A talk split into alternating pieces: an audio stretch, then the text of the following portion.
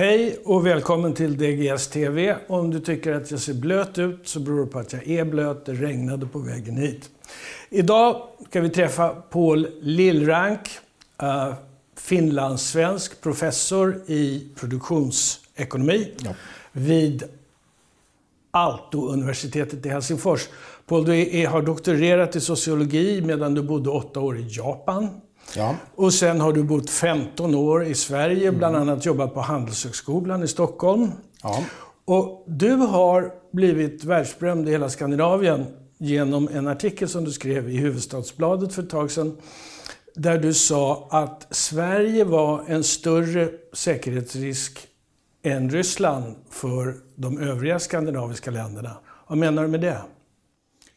Ja, i Finland har vi ju alltid tänkt att Ryssland är den stora säkerhetsrisken. Vi har blivit liksom uppfödda med hotet från öster.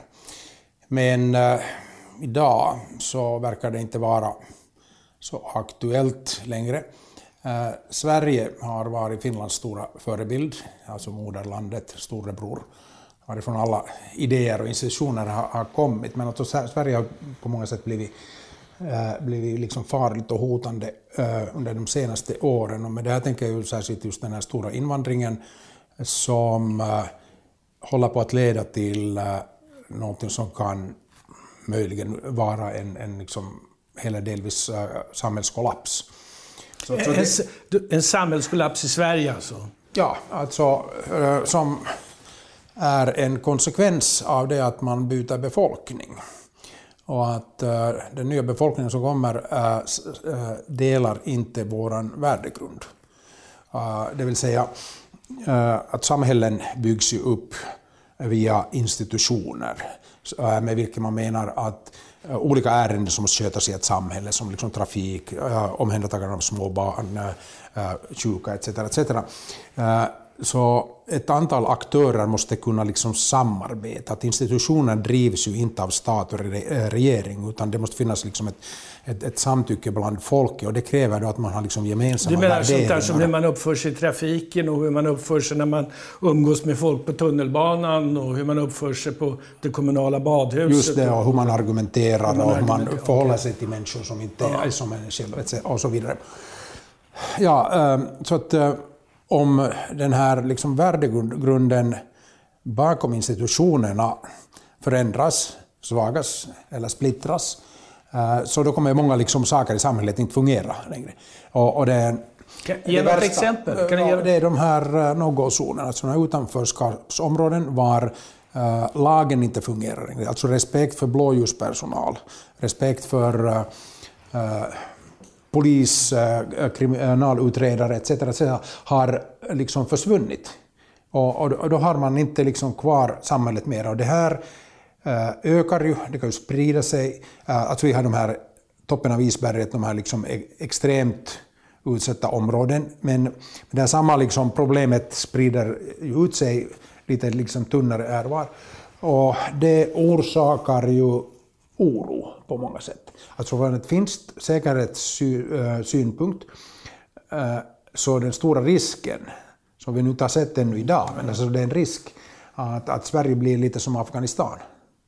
Det vill säga att det är ett tillhåll, en, en bas, en tillflyktsort för olika typer av äh, kriminella aktiviteter äh, eller sen direkt terrorism. Det, det, är ett rätt häftigt perspektiv. Det är liksom att säga så här, vi finländare, vi finnar, vi vill inte bli grannar med Afghanistan. Det går, det går ju att förstå. Ja, men, ja, om man hårdriver det så. Just om det. man hårdriver det så ja. det. Det går att förstå. Men, men, menar du på allvar att liksom, det här skulle vara på väg i Sverige? Ja, definitivt är du på väg. Om vi kommer ända dit, så, så det, det, kan du inte svara på. Men om vi ser på liksom utvecklingen de senaste 20 åren, så, så det är ju inte saker som var helt otänkbara på 90-talet. Uh, just det här att hur, uh, hur de här konfrontationerna mellan människor i Sverige utpekar sig, just uh, hur gängkriminaliteten har utvecklats, hur Eh, man gör någonting som var helt otänkbart förut, nämligen liksom kasta sten på, på ambulans. Ja, det, det är alltså det, det, är ju ett helgerån. Det är ju någonting... Fullständigt kan, kan otänkbart. Nej, det är otänkbart. Det är liksom... Ja, så 20 år framåt. Bibliotek. 20, ja, 20 år framåt. Uh -huh. Kan om det, det hända, ja, om det fortsätter så, så, så är det någonting otänkbart på gång. Och därför tycker jag just att, att man kan måla ett sånt litet extremt scenario här, eh, bara för att liksom tänka igenom vad som är möjligt.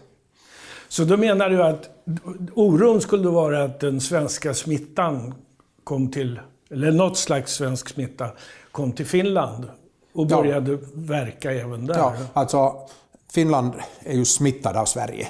Finland har ju alltid varit en, en provins, en del av Sverige ända tills uh, ryssarna tog över. Så att hela det liksom, uh, finländska samhället, alla våra institutioner, vår, våra system, mycket av lagstiftning, allt det här är ju präglat av Sverige. Uh, så att om, liksom, om Sverige får en smitta så kommer den, så kommer, det, kommer den till Finland förr eller senare, senare okay. i någon, någon mutaterad ja. form. Men du, om vi går tillbaka till det där du sa, liksom, du talar om, det är ju liksom lite bestickande. De senaste 20 åren har de här besvären som vi har, utmaningarna, eh, så har de inträffat. Fanns inte för 20 år sedan, de finns definitivt nu. Och så drar du ut en trend och om det fortsätter så där i 20 år till och så vidare så blir det illa. Vad är det som talar för och emot att den där trenden skulle fortsätta? Eh, jag tror att eh,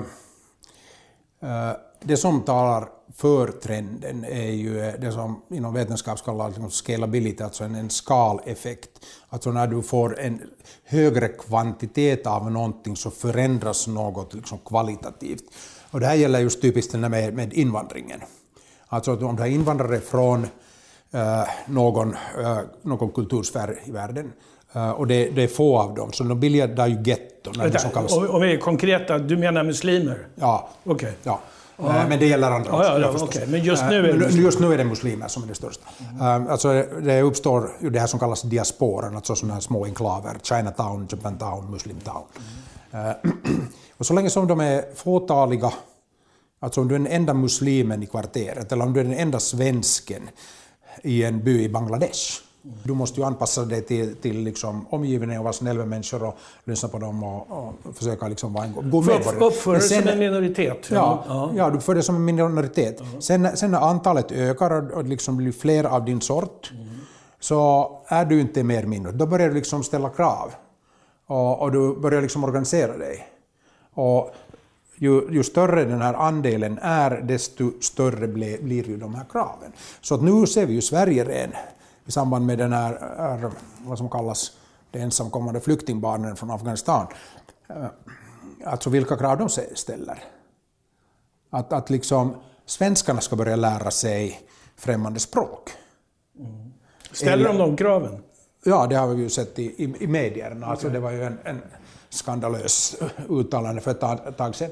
Eh, eller ser de att, att de har rätt till Sverige? Att de ska ha det ena och det andra, bostäder, bidrag, eh, hela köret. Så att de talar ju som en ockupationsmakt. Du, för bara, en, en, bara för att göra en sak klar.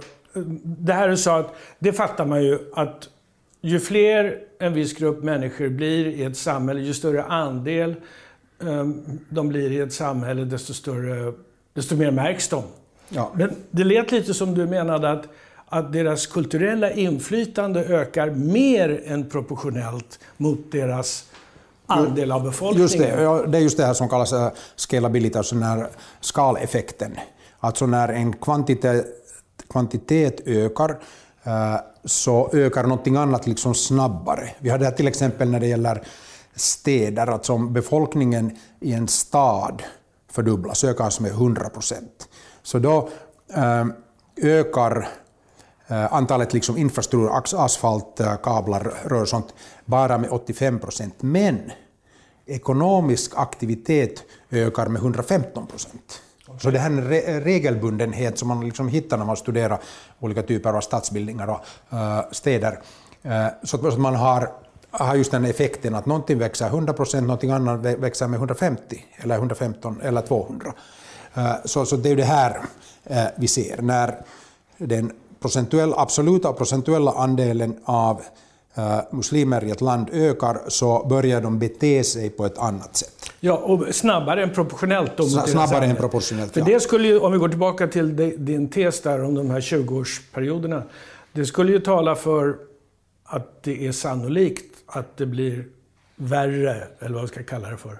Um, om det här inflytandet ökar mer än proportionellt. Ja, absolut. Ja. Vad skulle tala emot farhågan om att det kulturella inflytandet från till exempel muslimer skulle öka? Ja, man kan alltid tänka sig något, något positivt scenario som uh, skulle handla då om integration. Ja. Uh, sekularisering. Mm. Alltså att den onda kapitalistiska amerikanska liksom lockelsen skulle liksom ta över. Mm. Uh, och det har vi ju sett i, i, flera delar av världen, att liksom den, just typiskt den västerländska kulturen är väldigt inflytelserik när den kommer liksom till traditionella länder just som Japan eller Kina eller mm. Afrika med sin Coca-Cola och Hollywoodfilmer etc. Så, så den, den, den har ju en tendens att att, att driva att koloni, kulturkolonisera. Mm. Kulturkolonialismen kunde vara liksom en motkraft. Mm. Men uh, jag har inte riktigt evidens för att det här skulle hända just särskilt när det gäller den, liksom, den muslimska immigrationen. Men, men det, säkert finns det ju liksom vissa delar av den här immigrerande befolkningen som sekulariseras. Men alltså det finns ju minoriteter som är ju väldigt robusta. Mm. Jag tänker på judar, romer, som liksom behåller mycket mm. av sin kultur trots att de blir förföljda och, och dödade och, och trakasserade. Så de ger ju inte upp. Så att, eh, det här är ju en stor fråga som man borde liksom titta på noggrant. Att, att, eh, just den här muslimska immigrationen versus kulturimperialism. Ja, det, är, det är en ödesfråga på något sätt. Men det är ingen som riktigt tar det där på allvar, är det? Nej, och det är ju det som är bekymmersamt liksom, egentligen i alla äh, västerländer, att det här har blivit en sån infekterad fråga. Att man kan ju inte diskutera det med liksom, rationellt. Äh, att äh, debatten handlar ju mer om bara att liksom stämpla andra människor med okvädingsord som liksom rasist, fascist, nazist. Mm. Utan att alls fatta liksom vad de här orden betyder. Och sen, alltså det är ju som under häxjaktens tid, att om du bara liksom ser att du är en häxa som äh, snackar med den onde, så det liksom räcker. Uh. Alltså att argumentet är slut. Om du kan säga att någon är, någon är rasist, så är det slutsnackat. Oberoende liksom vad, vilka fakta vi har på bordet eller vilka men, men, övriga resonemang man har. Är det så? Alltså jag vet inte. Jag tycker, tycker jag, men du kan Sverige, du följer Sverige, du vet Sverige, du har många svenska vänner och alltihopa där. Så ja, men du vet nästan lika, lika mycket som jag. Alltså jag tycker att under... Det har... Klimatet har blivit mer... Jag kan ha fel. Men det känns som om klimatet under de senaste sex månaderna, kanske ett år, två år, har, har, har öppnat sig, blivit mer tillåtande. Man kan säga saker, man kan resonera om saker. Inte i samtliga sammanhang, absolut inte. Men i, vad ska vi säga, slutna rum som här, um, så kan man säga saker som man inte kunde säga tidigare. Jag tror att det måste ha att göra med det att, att verkligheten tränger sig på. Alltså de flesta människorna eh, har ju svårt att bilda en förnuftig opinion, uppfattning om, om olika saker bara med att liksom läsa böcker eller, eller tidningar. Eh, utan det är ju den personliga upplevelsen som ofta liksom skapar eh, sådana tvära vändningar i folks eh, politiska tänkande. kommer jag ihåg själv när jag, jag var rödgardist i min gröna ungdom. Mm, jag med. och, och Sen började jag liksom tvivla på det, men låg sådär i någon typ av gränsland mellan höger och vänster. Sen eh, sommaren 1980 gjorde jag en cykelfärd till Polen. Och det var just samma sommar som det här solidaritetsrörelsen började, men jag var i Gdansk liksom två veckor före det brakade loss. Oj. Uh-huh. Vilket eh, jag harmar mig över, för jag missade med två veckor liksom en, en världshistorisk händelse. Men hur som helst, alltså jag cyklade från Gdansk till Warszawa, mm. där över landsbygden. Ja, alltså, det, det var en äcklig upplevelse. Bara därför att det fanns ju inte mat någonstans. Jag hade trampat cykel hela jävla dagen i ett regn och sen kommer jag till en liten stad och tar in på ett hotell och tänker att nu ska jag äta och dricka liksom. Jag har slått hur mycket som helst. Sen nej, det finns inte. Bägge tittar på menyn liksom. Lite kyckling. Nej, det finns inte. Nå, vad har ni? stekt svamp och lite bönsoppa. Liksom. Alltså, det är sån här när, när var det här? Sommaren 1980. 1980. Ja. Alltså, och det var en, alltså jag är boklärd, jag hade ju läst massor och jag hade försökt tänka och grubbla på saker. Men det var först när liksom den här erfarenheten trängde på mig, min hungriga mage, liksom, att det här är den reellt existerande socialismen. Mm. Att där sitter jag nu, liksom, fan så här ser det ut. Så det är först då som liksom det svängde. Förstå, ja. ja då, då, då, då, fick alla de, de här teoretiska resonemangen sin, sin rätta plats. Så att, eh, det är ju följdriktigt att om vi har en växande grupp immigranter från islamiska länder mm. som liksom rör sig på större ytor som orsakar sen Uh, olika typer av möten och, och, som inte alltid är trevliga, så då måste ju öka liksom det här antalet människor som har negativa erfarenheter, personliga erfarenheter mm. av något sånt här. Mm. Och det liksom pushar opinionen åt ett håll. Det kan man säga. Men i sig leder ju det varken till, vad ska vi säga, integration eller ökade klyftor. Eller det kanske leder till ökade klyftor. Alltså motsättningarna ökar kanske. Ja. Det är väl det de gör? Ja, alltså, den, alltså opinionen liksom, som sa, liksom, säkert flyttar sig lite grann. Vi ser ju liksom hur, hur i Sverige, både i Sverige och Finland, liksom, regeringspartierna tar över oppositionens förslag. Liksom Sverigedemokraternas gamla äh, käpphästar blir nu liksom omsadlade hos andra partier. Och, och så. Mm. Men, men sen har man också att den här, vilket är oroande, att den här hetskheten i debatten är liksom någonting som man inte hade förut liksom på 70-talets studentpolitik, så vi hade ju liksom debatter, liksom, det var höger, vänster, det var jänkarna och kommarna och kapitalisterna och socialisterna.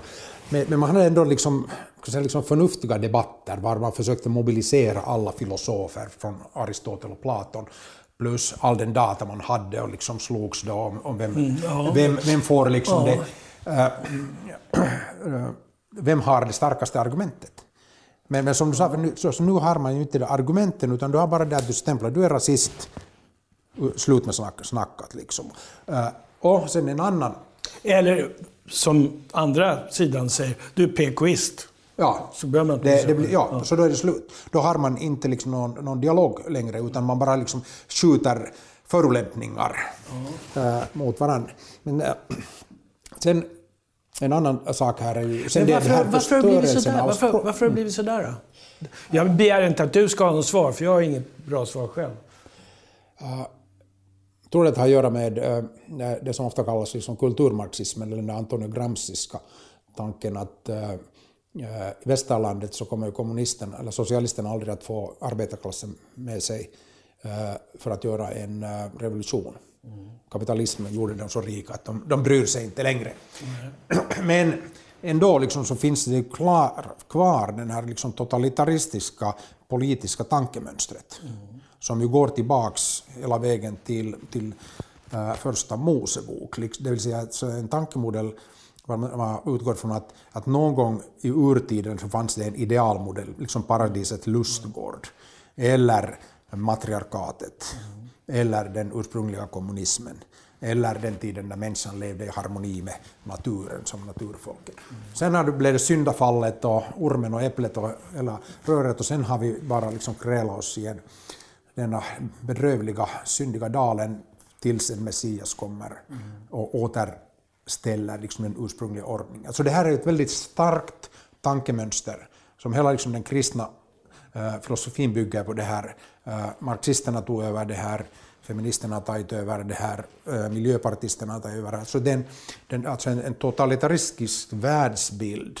Man utgår från att det finns ett paradis, alltså ett rätt sätt att styra och planera ett samhälle mm. och de goda människorna ska liksom återinföra paradiset. Om det kräver lite våld så, så får så det. Ja. Men du, alltså din observation tycker jag är riktig, känns riktig, nämligen det där du sa att när du gick på universitetet och när jag gick på universitetet, då fanns det diskussioner med argument, och, men båda sidor var ju likadana. Båda ja. sidor, även marxisterna, hade argument. Det var mm. resonemang. Ja. Medan man nu från båda sidor har övergått till att stämpla. Ja, men jag tror att det är de här kulturmarxisterna som har börjat med det där stämplandet. Eh, men nu kommer ju det att efter Sovjetunionens kollaps, alltså den reellt existerande socialismen som försvann mm. uh, nästan lika grundligt som den reellt existerande nazismen mm. försvann efter andra världskriget.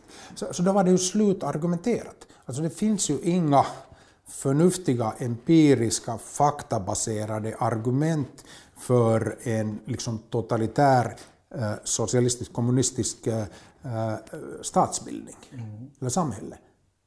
Det finns inte. Då kan man, alltså, om den ena sidan förlorar hela sin liksom, argumentationskraft, men de vill vara kvar ändå eftersom det totalitaristiska tankemönstret finns kvar, så måste man börja fylla det med någonting annat. Och det är just då där var, var liksom feminismen och, och det miljötänket kliver in i den här totalitaristiska världsbildsmallen. Men, men här är det svårt för dem att, att ta fram äh, argument. Och saknar du argument, vad gör du då? Uh, du kan slå någon på käften. Mm. Uh, du kan moralisera. Uh. Eller så kan du komma med emotionella snyfthistorier och berätta liksom storyn om enskilda individer på det sättet försöka påverka opinionen. Och det är det här som vi ser. Sen finns det men du, förlåt, jag måste bara avbryta. För att på en del punkter har de ju faktiskt argument. Så vi kan säga att det är dumma argument och vi tror inte på dem, men de har. Ta klimatfrågan till exempel, där dräller det ju av argument. Ja, ja det, det, det kan man säga. Uh eh, -huh. Men där saknar vi ju eh, då liksom det argumentet att hur skulle sen det här, den politik mm. som ska leda oss bort från de här men när det gäller, men när det gäller migrationen ja. har du ju rätt. Där, där, där finns ju ingenting annat än emotionella argument. Ja, och de emotionella argumenten är också samtidigt eh, förödande i att de, liksom, de förstör språket. Alltså vi har en sån orwelliansk eh, process här var man tar ord och liksom eh, förändrar eh, deras betydelse. Jag tänker på det här till exempel människovärdet, mm. eller människosyn, mm. uh, hatbrott. Mm. Det är ju totalt korrumperade ord. De betyder ju liksom ingenting. Eller vad som helst. Ja, de kan betyda vad som helst. Mm. Alltså, I Finland uh, finns det ju en, en enhet inom polisen som har som uppgift att jaga hatbrott på nätet. Men alltså den finska lagstiftningen känner inte till ordet hatbrott.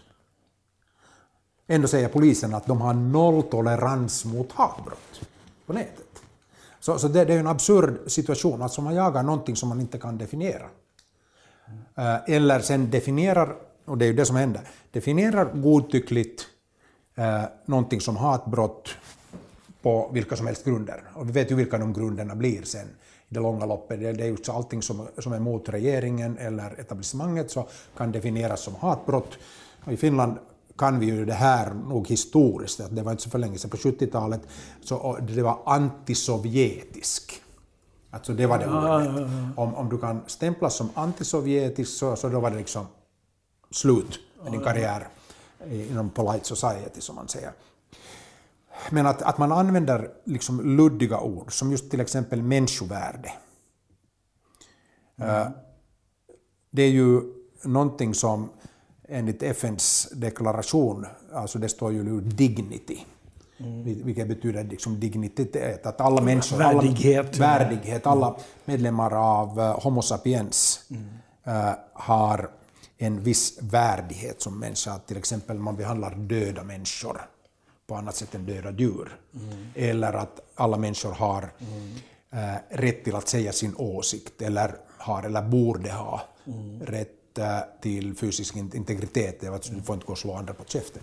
Men alltså det här är de så kallade liksom negativa rättigheterna, att andra människor måste låta bli mm. att kränka andra människors värdighet. Det är ju den ursprungliga... Får jag bara fråga en detalj där? Jag gjorde för ett tag sedan en genomgång, så gott jag kunde, hur just den där paragrafen i FNs stadga om de mänskliga rättigheterna, hur den var översatt. För alltså, det, det står då på engelska att alla, alla människor är födda med, um, med dignity, dignity, värdighet. Ja. Det är på svenska översatt till födda med samma värde. Inte värdighet, utan värde. Ja. Och då försökte jag undersöka hur, och det är olika saker, värde och värdighet är mm. olika saker. Um, och då försökte jag undersöka vilka andra länder som hade gjort det svenska felet, om vi kallar det för ett fel. Och då visade sig det att jag hittade bara ett land som hade gjort det svenska felet och det var Norge. Mm. Vet du vad det står på finska? Ja, på finska talar man liksom ihmisarvo, eh, vilket är människovärde. Medan eh, dignitet skulle vara liksom arvokos. Så då har ni också gjort det svenska, också, ja, det svenska ja, felet? Här, det skandinaviska felet. Ja, ja för. Danskarna gjorde det inte, det kollade jag. kunde ju inte kolla finska för jag ja. talade inte finska. Okej, okay, förlåt, jag avbröt. Uh, ja, uh, alltså det här med dignitet. Ja. Alltså, här, här kan man säga att uh, alla människor har samma värdighet. Mm. Men sen när det, Eh, man börjar tala om mänskliga rättigheter, så då gäller ju det att det finns ju inga rättigheter utan skyldigheter. Och den här värdigheten som Homo sapiens betyder att andra människor har skyldigheten att låta bli att trakassera eller eh, hindra andra människor från att prata. Till exempel om du målar en bild av profeten Muhammed så är jag skyldig som muslim att låta bli att hugga ihjäl dig. Ja, det skulle man kunna säga. Ja. Det typ, ja, okay. ja. Jag har fått en skyldighet som muslim om du har fått yttrandefrihet. Ja, okay. just det. Ja. Mm. Men sen om man tänker andra rättigheter så måste det finnas eh, någon annan typ av positiv skyldighet. Om vi säger att alla människor har rätt till sjukvård och betalda semestrar. Mm. Så det betyder att, att, att man, någon annan måste ta på sig det, ja. skyldigheten att betala för det. Och då är det den klassiska antropologiska problemet i människans historia, det är att på vilka grunder kan du som människa övertyga andra människor att ta på sig vissa skyldigheter mm. som förvandlas till dina rättigheter. Mm. Uh, hur gör man det? Uh, det finns uh, i princip uh, två sätt att göra det. Det, det första är det att, att du ska vara duktig. Du ska, du ska jobba, du ska producera, du ska vara snäll med andra människor. Då skapar du en liksom ömsesidighet. Vänta, uh, du håller på att beskriva vad då? Hur man åstadkommer den där... Hur du övertygar eller övertalar andra människor för att ta på sig skyldigheter. Till exempel att jag svälter och du ska betala mig, eller ge mig mat. Ja. Okej. Okay. Mm. okay. Hur, ska vi du, du, dig, du, hur ska vi få dig att göra det? Ja, hur ska du få mig att göra det? Mm. Du, du, kan ju säga... Uh, det första du kan göra är liksom att jag är Homo sapiens, liksom, jag är en människa som du, mm. hjälp mig ut av ditt goda hjärta. Mm. Och, det är ju den här liksom välgörenheten. Mm. Då, då, gör vi inga kalkyler, jag säger att okej. Okay, det känner vi till. Ja. Uh, men det här kan man inte göra hur länge som helst och inte för alla människor. Utan då säger jag till dig att okej, okay, jag kan ge dig mat, men du får ta med fan hjälpa till med disken. ja, okay. Eller ja. alltså att, ja men du måste jobba för det. Ja. Du måste göra någonting istället. Eller sen alternativt, om jag vet att du är hungrig, inte för att du är liksom uh, loose punk liksom uh, hela ditt liv, utan du har hamnat i ett tillfälligt trångmål, mm. så kan jag ge dig kredit. Mm. Jag säger okej, okay, mm. du får mata mig nu, men jag vet att du går sen och liksom ordnar upp dina affärer. Så sen när just det, det har jag världens influensa. Ja, ja, ja. Sen, när, sen när jag är knipan mm. så då har du en skyldighet, skyldighet. att hjälpa. Så det är det här ja, uh, give and take. Det blir, balans. Det, blir en balans. Mm. Uh, det Om det här, alla människor beter sig ja, schysst. Det är det här som Jesus sa att liksom, det var, uh, ni vill att människorna ska göra åt er, det ska ni göra åt dem. Att man, mm. Alltså det, det som kallas social exchange. Alltså, att, att man, alla människor upprätthåller vissa liksom, saldon i skallen. Mm eh, mot alla de människor man känner. Liksom. Och det är ju det här, du vet, det här snacket i alla familjer att jag får alltid städa upp. Mm. Och du går aldrig ut med soporna, eller jag får alltid liksom byta blöjorna. Alltså, att folk är väldigt noggranna över det här, liksom, att de här saldona ska balanseras. Ja, ska kalibreras hela tiden. Ja. ja. Och sen om, om man har förtroende eller kärlek, så då ger man ju kredit. Liksom. Mm. Du har ju liksom en, en öppen, mm. öppet konto åt vissa människor, mm. eller åt handikappade eller små barn eller andra som har liksom särskild ställning mm. i ditt sociala nätverk. Men vad drar du för slutsatser där då? För så är det ju. Ja, uh, sen, uh, sen finns det ju just det här uh, som, som vi kan kalla liksom ödesgemenskaper eller solidaritetspakter. Alltså när, man, när samhällen utvecklas utöver människor som känner varandra, som kan hålla de här balanserna i huvudet. Eh, så då, då uppstod det ju liksom nationer, nationsstater och välfärdsstater. Mm.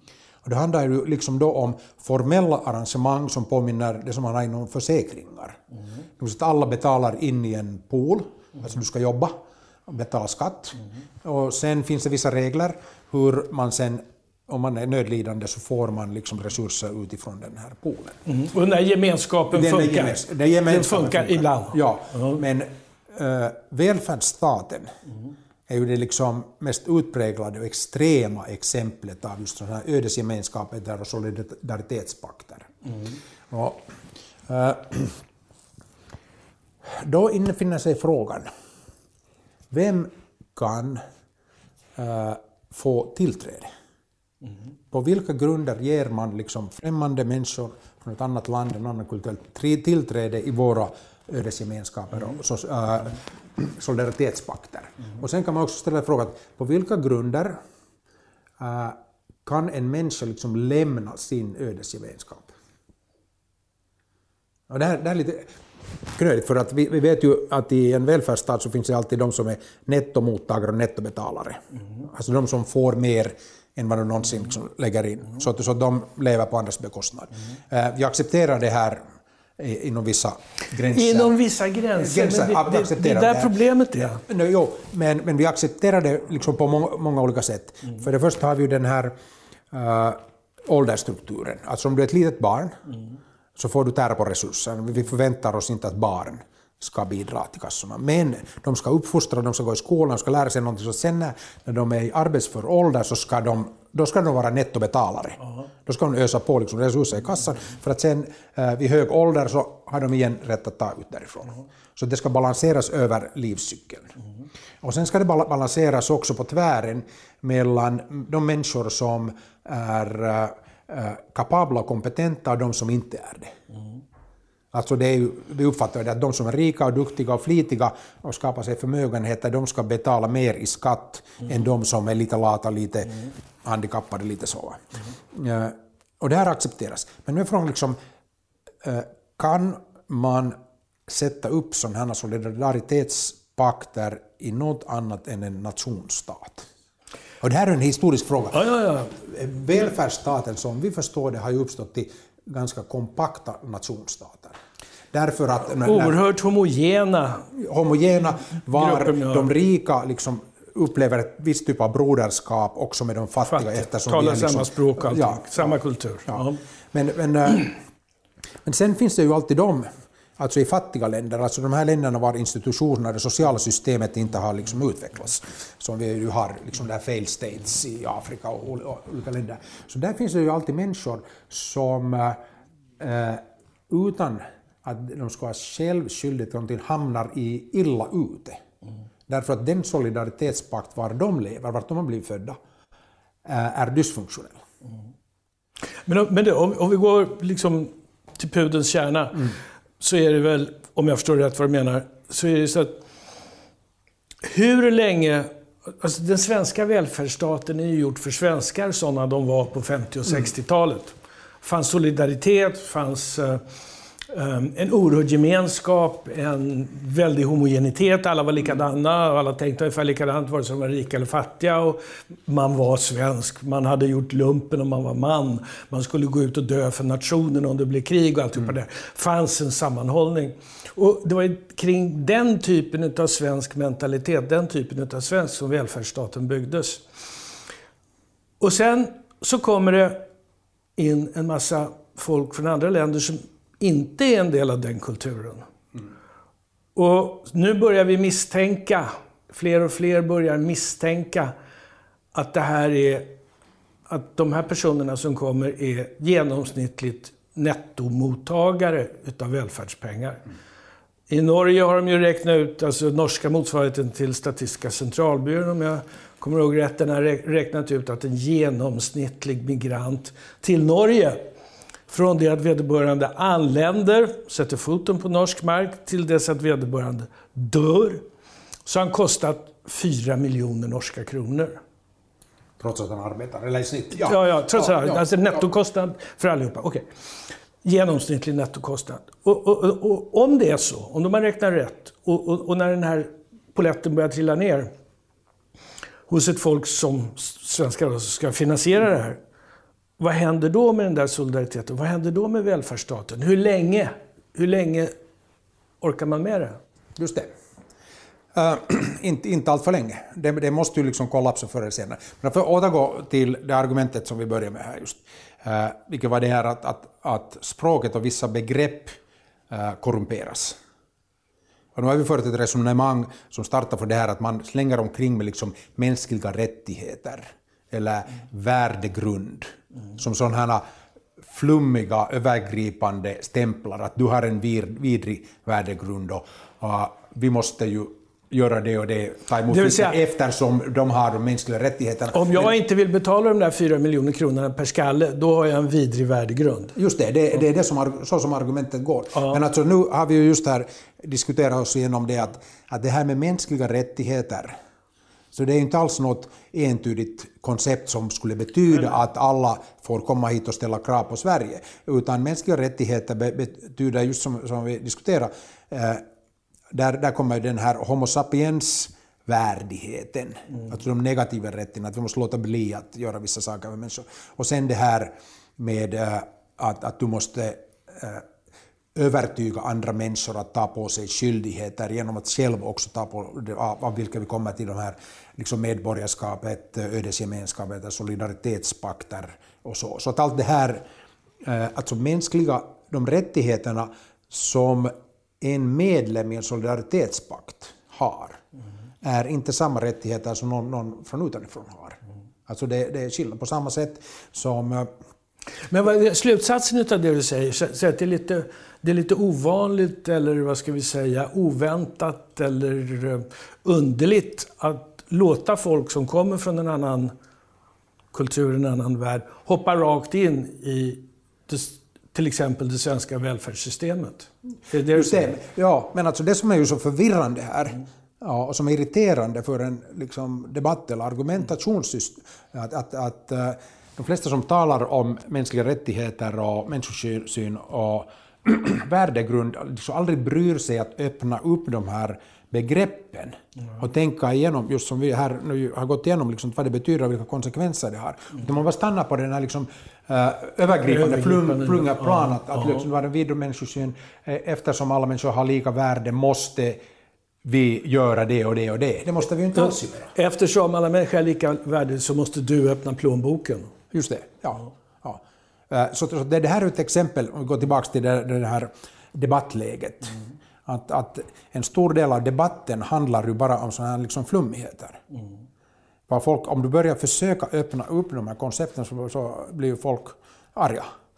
Man, man, kanske är, man kanske är fascist om man liksom drar sig för att betala för vad som helst.